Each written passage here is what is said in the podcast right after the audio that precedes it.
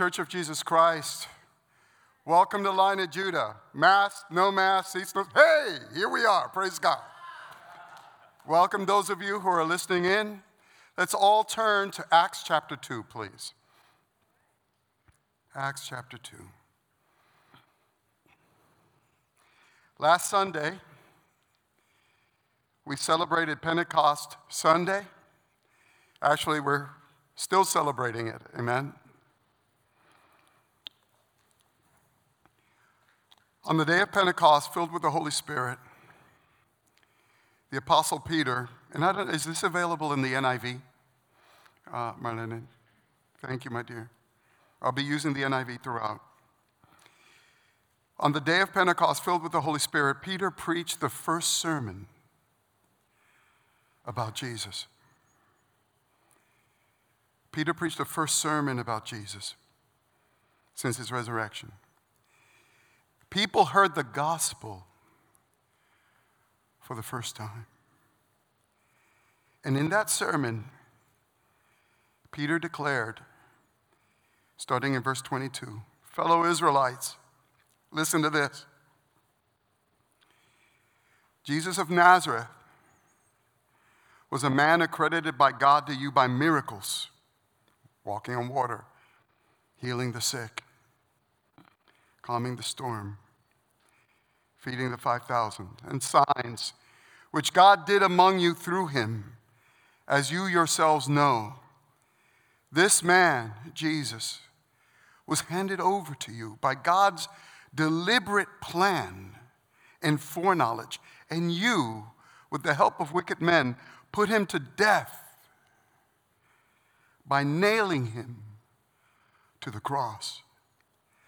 But God raised him from the dead. But God raised him from the dead, freeing him from the agony of death because it was impossible. It was impossible for death to keep its hold on him. The most important resurrection that the scriptures record is the resurrection of Christ Jesus from the dead. Today, we will focus on the second most important resurrection recorded in Scripture. The second most important resurrection recorded in Scripture. Ours. Yours.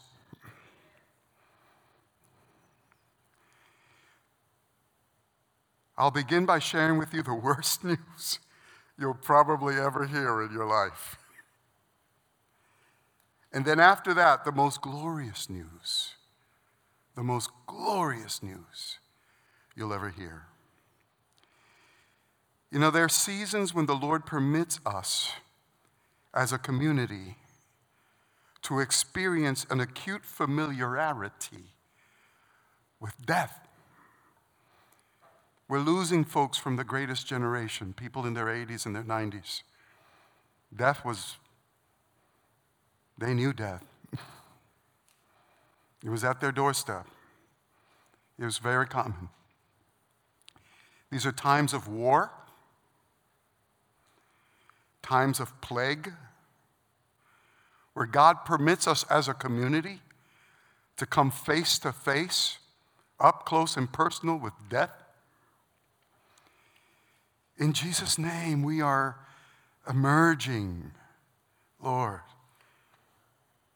from such a season, this pandemic. In seasons like these, we all know someone who has been sick, all of us.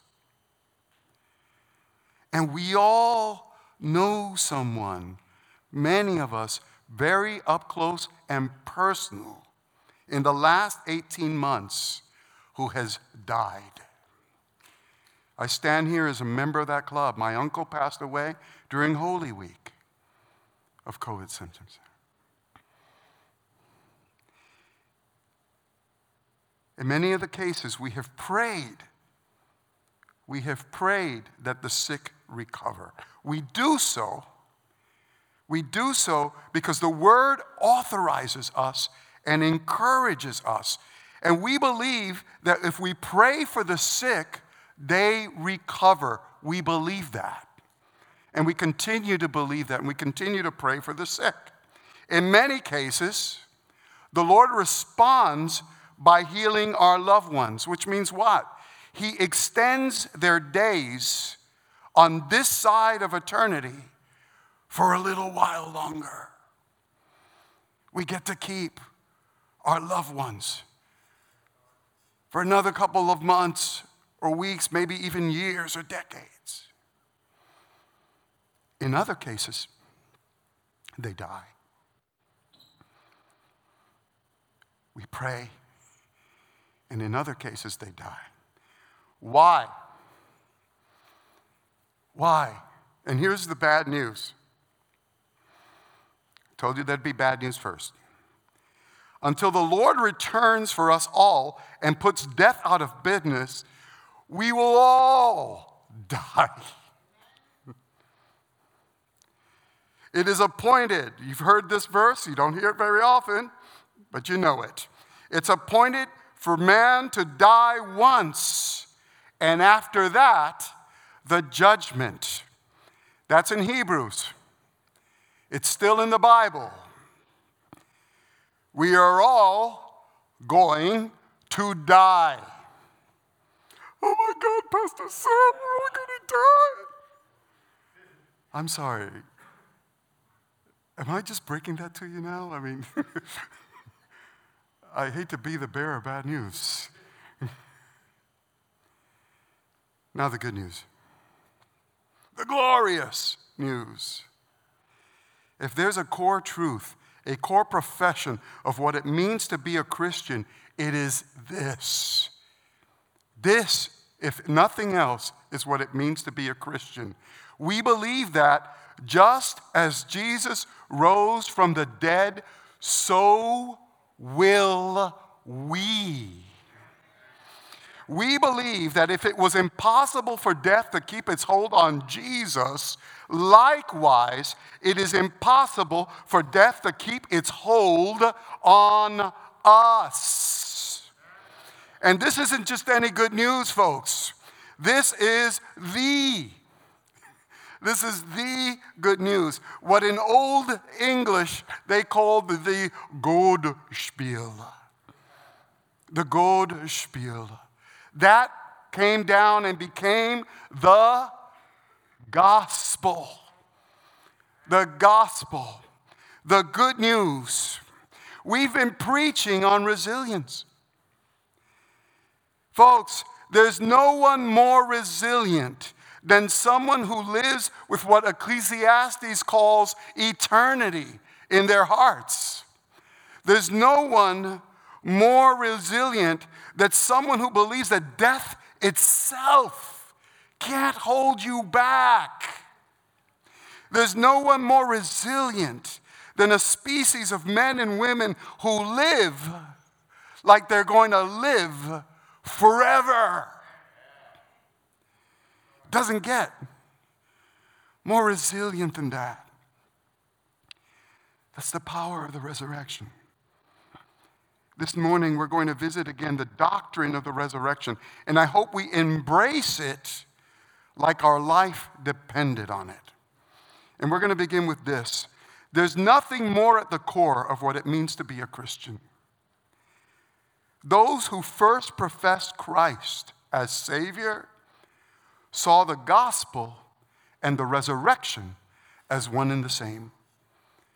For the first preachers and believers in Jesus, the gospel was the resurrection. For this, I invite you to turn to 1 Corinthians chapter 15.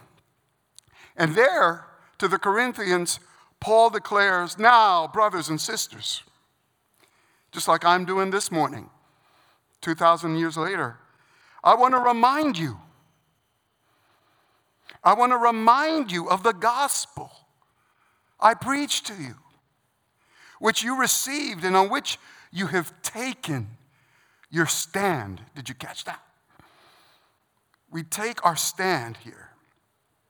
By the gospel, you are saved if you hold firmly to the word that I preach to you. Otherwise, you've believed in vain. It's that important. For what I received, I passed on to you as of the first importance. As of the first importance. And what was that? That Christ died for our sins according to scriptures, that he was buried, and that he was raised on the third day according to scriptures, and that he appeared to Cephas, Peter, and then to the 12. And then Paul, and starting in verse 12, lets the Corinthians have it. He could not be more clear. Verse 12 But if it's preached that Christ has been raised from the dead, how could some of you say that there is no resurrection of the dead? Now, folks, remember, this letter is addressed to believers. To believers. The secular and the cynical will say there's no resurrection out loud, especially these days. But there are many ways to say there's no resurrection, even if you don't say it aloud. We can say it in our silences. We can reason and make decisions and walk this earth and live out our days as if there was no resurrection. Even professing the resurrection, we don't think and walk and believe as if there were. Verse 13 if there, if there is no resurrection of the dead, then not even Christ has been raised. This is just common sense. If Christ has not been raised, our preaching is useless. In Lion of Judah, so is your faith. More than that, we are then found to be false witnesses about God. For we have testified about God that he raised Christ from the dead. And that, that, that's, that's, that's our sermon, folks. That's our gospel. But he didn't, if he did not, if God, if he did not raise him, in fact, uh, if, if he did not raise him, in, uh, if in fact the dead are not raised, for if the dead are not raised, then Christ has not been raised either. So what? If Christ has not been raised, your faith, everything that we believe, everything that we have sung this morning, everything that we teach to our kids in Sunday school, every track you've ever handed out, every testimony that you have shared, it's all futile and you are still in your sins. Whoa, did you catch that? Did you hear what Paul is saying? Paul is saying that our salvation, the forgiveness of our sins, depends not just on Jesus' sacrificial death, but on his resurrection. If there's no resurrection, there's no forgiveness if there's no resurrection, no salvation. Which means, next verse, then those also who have fallen asleep in Christ and that we've buried are lost. If only for this life, it doesn't. I love the way Paul keeps it real. If only for this life, we have hope in Christ, we are of all people most to be pitied. We're pitiful folks. Translation Without the resurrection, this is all a colossal waste of time. The gospel becomes a cheap self help program. Maybe give up cigarettes, lie a little less, Stop cheating on your wife. Maybe get a better job. Is that it? Is that it? Is that all there is? Paul says he signed up for more than that. I signed up for more than that. You were invited into a gospel that means more than that. Verse 20, but Christ has indeed been raised from the dead, the first fruits of those who have fallen asleep. The gospel says that Jesus is the first to rise from the dead on his own. And those we have lost will follow, and so will we. That's what we believe. That's the gospel. And that promise that with Jesus we will conquer death comes from an unimpeachable source. The most unimpeachable source Jesus Himself. Jesus Himself. Let's go to John chapter 14, beginning with the first verse. Now, this is seen here, this is hours before Jesus is led away arrested, and is himself killed on a cross. And to the 12, he says, Don't let, do not let your hearts be troubled by what you're about to see. Don't let your hearts be troubled. You believe in God? Believe also in me. We're one and the same. My father's house has many rooms. If that were not so, if that were not so, would I have told you that I'm going there to prepare a place for you? In other words, I'm not lying to you. Now, this is extraordinary. Nowhere else in Scripture do we see Jesus coming as close to an oath as we see in this line, where he emphatically says, this is true. This is Jesus, who is yes and amen, is emphasizing here this. Why? Because he knew that if there was a truth that the enemy would attack ferociously, it would be this one. It would be this one. So he emphasizes, folks, this is true. And if I go and prepare a place for you in verse 3, I will come back and take you to be, to be with me, that you also may be where I am. That you also may be where I am. Jesus here promises that wherever he is, call this space and time eternity, or call it heaven, or call it whatever you want to call it, we will be with him, near him. Why is this so important? Why is it so important that we have proximity to Jesus? Why is it so important to Him that we may be near Him?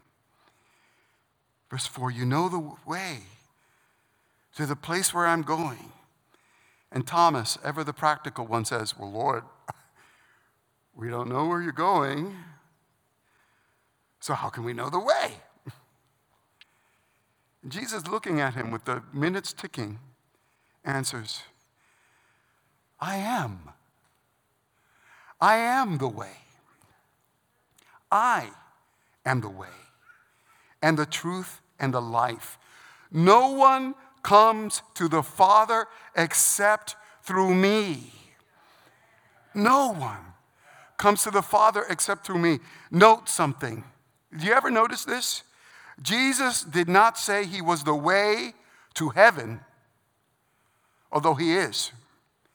He said he was the way to where? To the Father. He said he was the way to the Father. Eternal life is not about a place. It's not about a place. This is the same Jesus who said, you know, you, keep asking me where, where the kingdom of God is, where the kingdom of heaven is. It's among you, it's with you, it's walking among you. it's walking among you. Eternal life flows from the Father and to us through Jesus. Life, eternal life, flows from Him. He's the source. Earlier, Jesus unequivocally declares this in John chapter 10 I give them. How's that for preposterous? I give them eternal life. Jesus says, It comes out of me. I give them eternal life, and they shall never perish. Jesus says, I give them eternal life, and they shall never perish.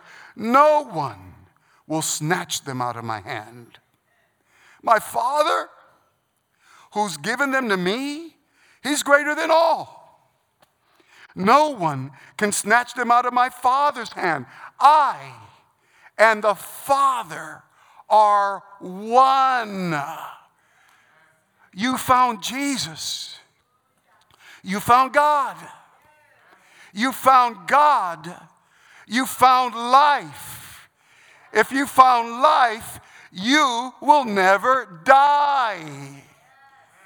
That is the equation that makes us Christians.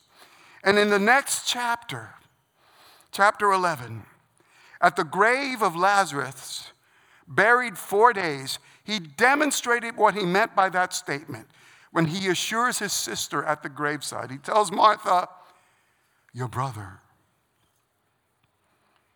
your brother Lazarus will rise again.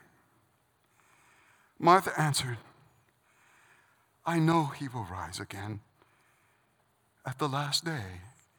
I've, uh, I see Pastor you say, yes, and we're kind of funeral veterans. I know what it's like to approach a bereaved family member and remind them, you know, you're going to see your auntie again. You'll see your mom again. We'll see them again. And have the bereaved looked at us respectfully. I know in heaven. Please shut up, Pastor Sam. Not now. And Martha kind of gave Jesus the treatment. Yes, I, I know. Resurrection, last day. Thank you for showing up, Jesus. We have refreshments in the basement. Appreciate it. Martha, you don't get it. I am the resurrection. Uh, uh, Martha, you can't conceive of this, but open your. Let me say this slowly. I am, I am the resurrection and the life. The one who believes in me will live even though they die. Even though they die, they live. And whoever lives by believing in me, whoever lives by believing in me will never die. Will never die. And he looks into her soul and he asks her, Do you believe this? Lion of Judah. Do you believe this? Do you talk like you believe this? Do you work and walk and go through life like you believe this? Do you pray like you believe this? Do you confront your trials like you believe this? Do you face your challenges, your setbacks, your losses, and your oh my gods like you believe this? Do you talk to your unsaved family like you believe this? Do you post on Instagram and Facebook like you believe this? Do you receive that awful diagnosis with the doctor shaking his head like you believe this? Do you go and show up for that funeral and show up for that burial with your heart in your hand like you believe this? Because everything is riding on this. Everything. Everything. Because when we face the ultimate foe, when we face the abyss of death, to believe this makes all the difference in the world. 1 Thessalonians chapter 4. Paul goes to a really hard place. And we're going to go there together too. Brothers and sisters, he says, to a people who have experienced an epic of death like Lion of Judah, a lot of funerals, a lot of mourning. We do not want you to be uninformed about those who sleep in death, so that you do not grieve like the rest of mankind who have no hope. I need you to look up here for a second. We grieve. When death separates us from our loved ones, we grieve. Jesus himself wept at the graveside of Lazarus before he raised him from the dead. Here's the difference without this hope, without believing that Jesus is the resurrection of the dead, death would be an insufferable abyss. An insufferable abyss. To tell you the truth, I don't know how people who don't believe in Jesus and don't believe in the resurrection do it. I'll be honest with you. I'm a Christian because I'm a weakling. I'm a Christian because I need to believe that there's something more. I'm a Christian because the abyss of death, losing my mom, losing my dad, losing my friends, losing the people I love, would be, would be a nightmare, an abyss. If I did not sincerely believe that we have this hope, without this hope, we'd go nuts. But, we have verse 14, we believe. Say, we believe. Your neighbor may still be six seats away, but turn to your neighbor and you tell your neighbor, I never do this. I'm sorry, folks from the black church, I am incorporating a tradition. Sorry, but we need to do this now. Turn to your neighbor and tell your neighbor, We believe. Say it louder. We believe. We believe. We believe that Jesus died and rose again. And so, you're going to hear this a lot. We believe that God will bring with Jesus, God will bring with Jesus those who have fallen asleep in them. Pastor Sam, where are they? Where is my husband? Where is my son? Where is my mom? Where are they? Where are our loved ones? You know, are they in limbo? Are they, you know, in some nether world? Are they, are they, you know, in a blessed sleep? Where are they? To be honest, I don't know. I do know who they're with. I know who they're, I know who's with them.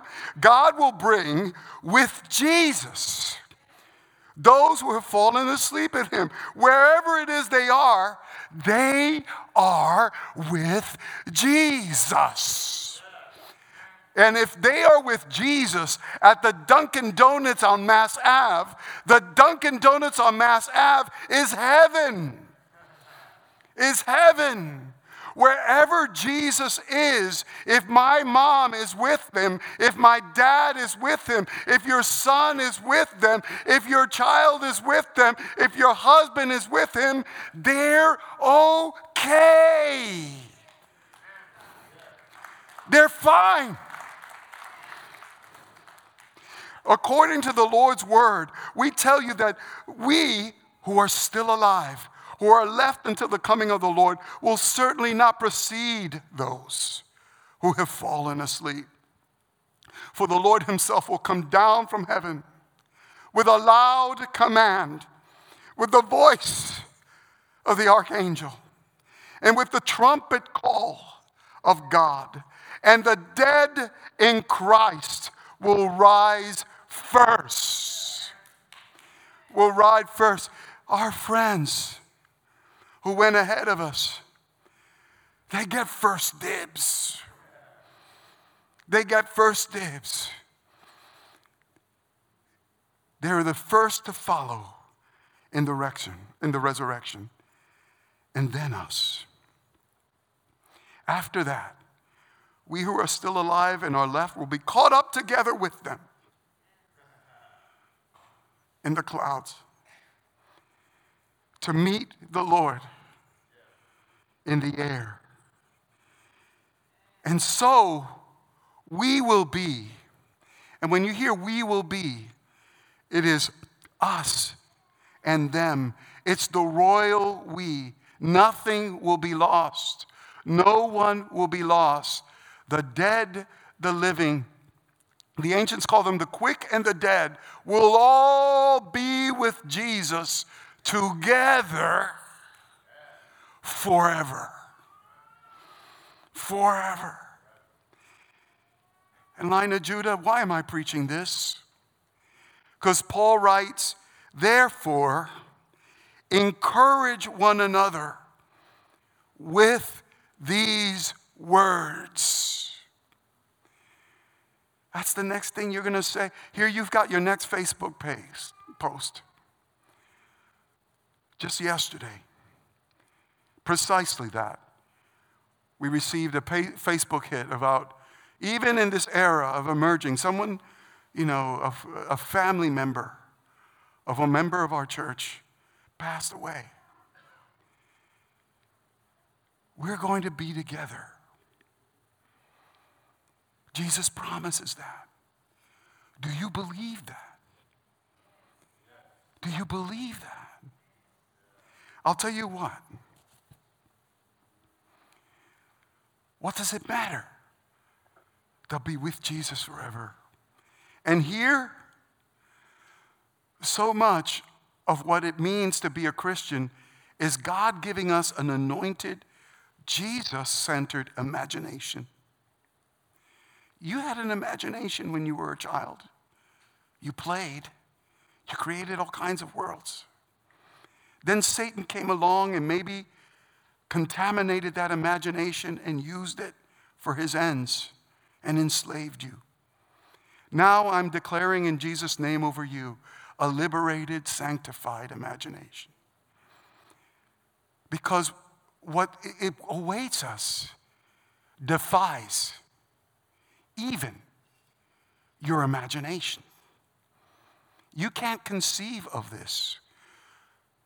But this much I can tell you once we are with Jesus, we'll discover that the resurrection, and it,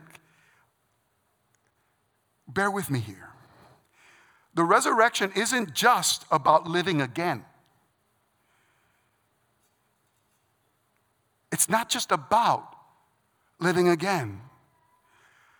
I think we'll discover for the first time, for the first time, what it means to really live. I don't think we've lived yet, not fully, not for real.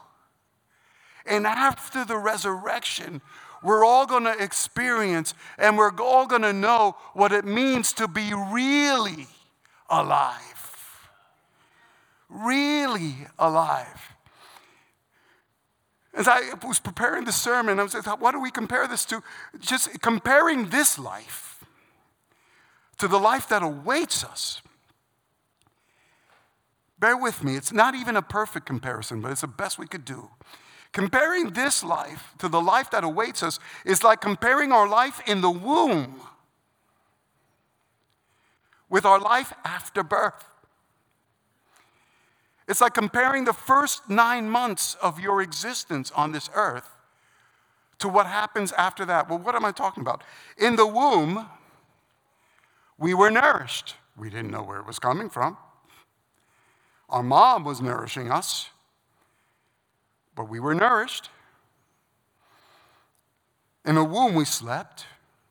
We moved. It was a little constricting. but we ask your mom if she's still around. Mom, did I move? And she's probably going to look at you with, Yes, you sure did. we, we, we slept, we moved, we grew, we were comfortable, we felt safe. A lot of people say we dream, our babies dream. I don't know what. they don't have much to dream about, but they do. It was all we knew. The womb was all we knew. Then one day, something violent happens.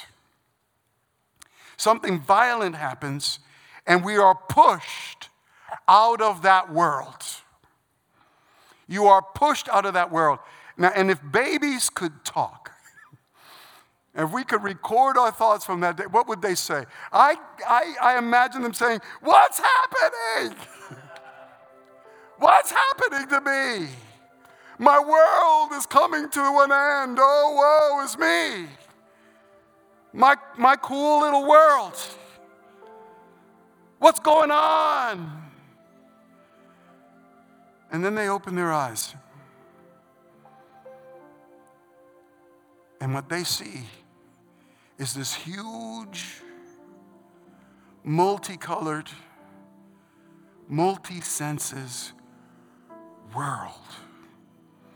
A whole new world. It's still us.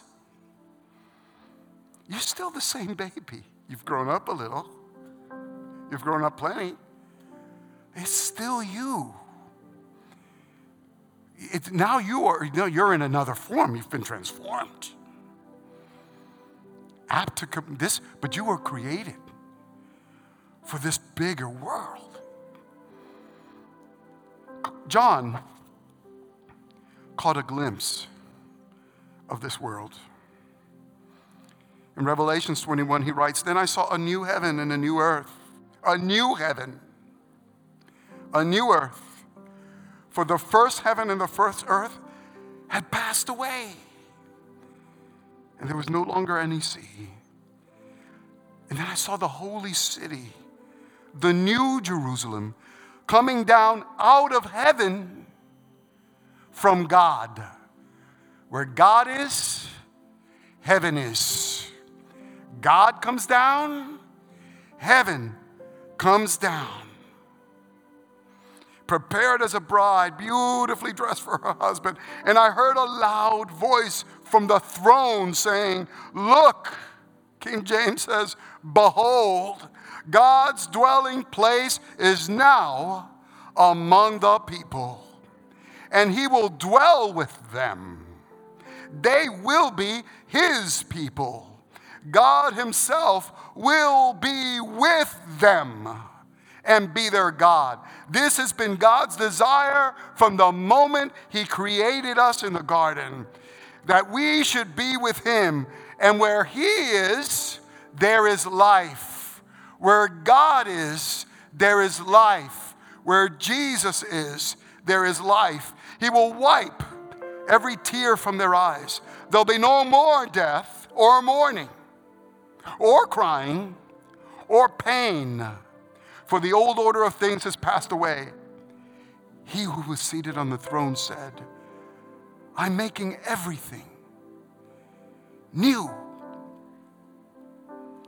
And he said, Write this down, folks, for these words are trustworthy and true. Folks, I know the word says that there will be no tears.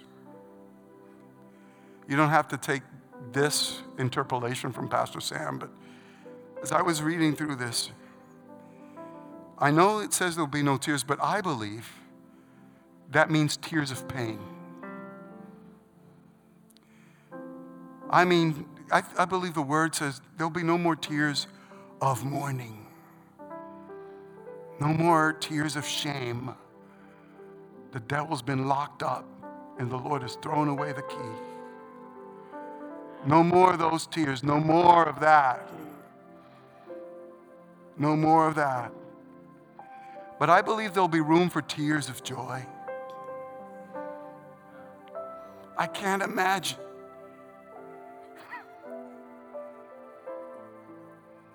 Not being room for tears of joy, where the Lord turns our mourning into gladness. Are there people you're looking forward to see who've been with Jesus, who are with Jesus, who are waiting till God makes all things new? I can't imagine hugging on those folks without tears of joy. And then we'll all turn our faces to the radiant glory of the one who made it happen and we will fall on our faces. Folks, this is one last note, but important. I believe, and I believe the Lord makes this very clear, that the resurrection actually begins now. Pastor Sam, what am I talking about? You embrace Jesus, you draw near to God now, and He the resurrection and the life begins to conquer, conquer death in your life now. You don't realize this, but you're either, you know, there's a movie back in the 90s that said the tagline was you're either, you know, you either get busy living or you get busy dying. And without Jesus, we're getting busy dying. Once we embrace Jesus, we start getting busy living. Death begins to fall off you. Little bits of death that have been clinging to you begin to fall off you like scales falling off your eyes.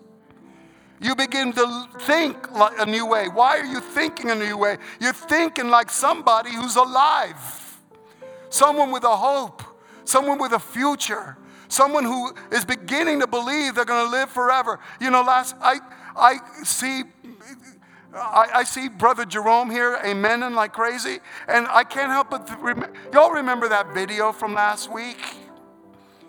It's a it's it's a process that we've seen over and over again. As simple as this, Jesus, I receive you into my life. And I want, and let me receive your life. Let me receive eternal life and it's unseen, but he begins to work in there. And, and I love what, what Jerome said in that video. I, I, I, I, the Lord gave me my sanity. My sanity. It's a different walk, it's a different talk. It's a why? Because you're living with eternity in your heart now. Death begins to lose its grip on you now. You begin living forever now. The Lord begins to resurrect you now. And once we are born into Christ in the resurrection, the rest is details. But the life in Christ, we begin to enjoy that right now.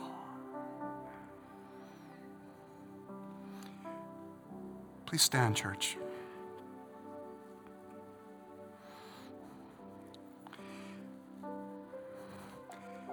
If any of you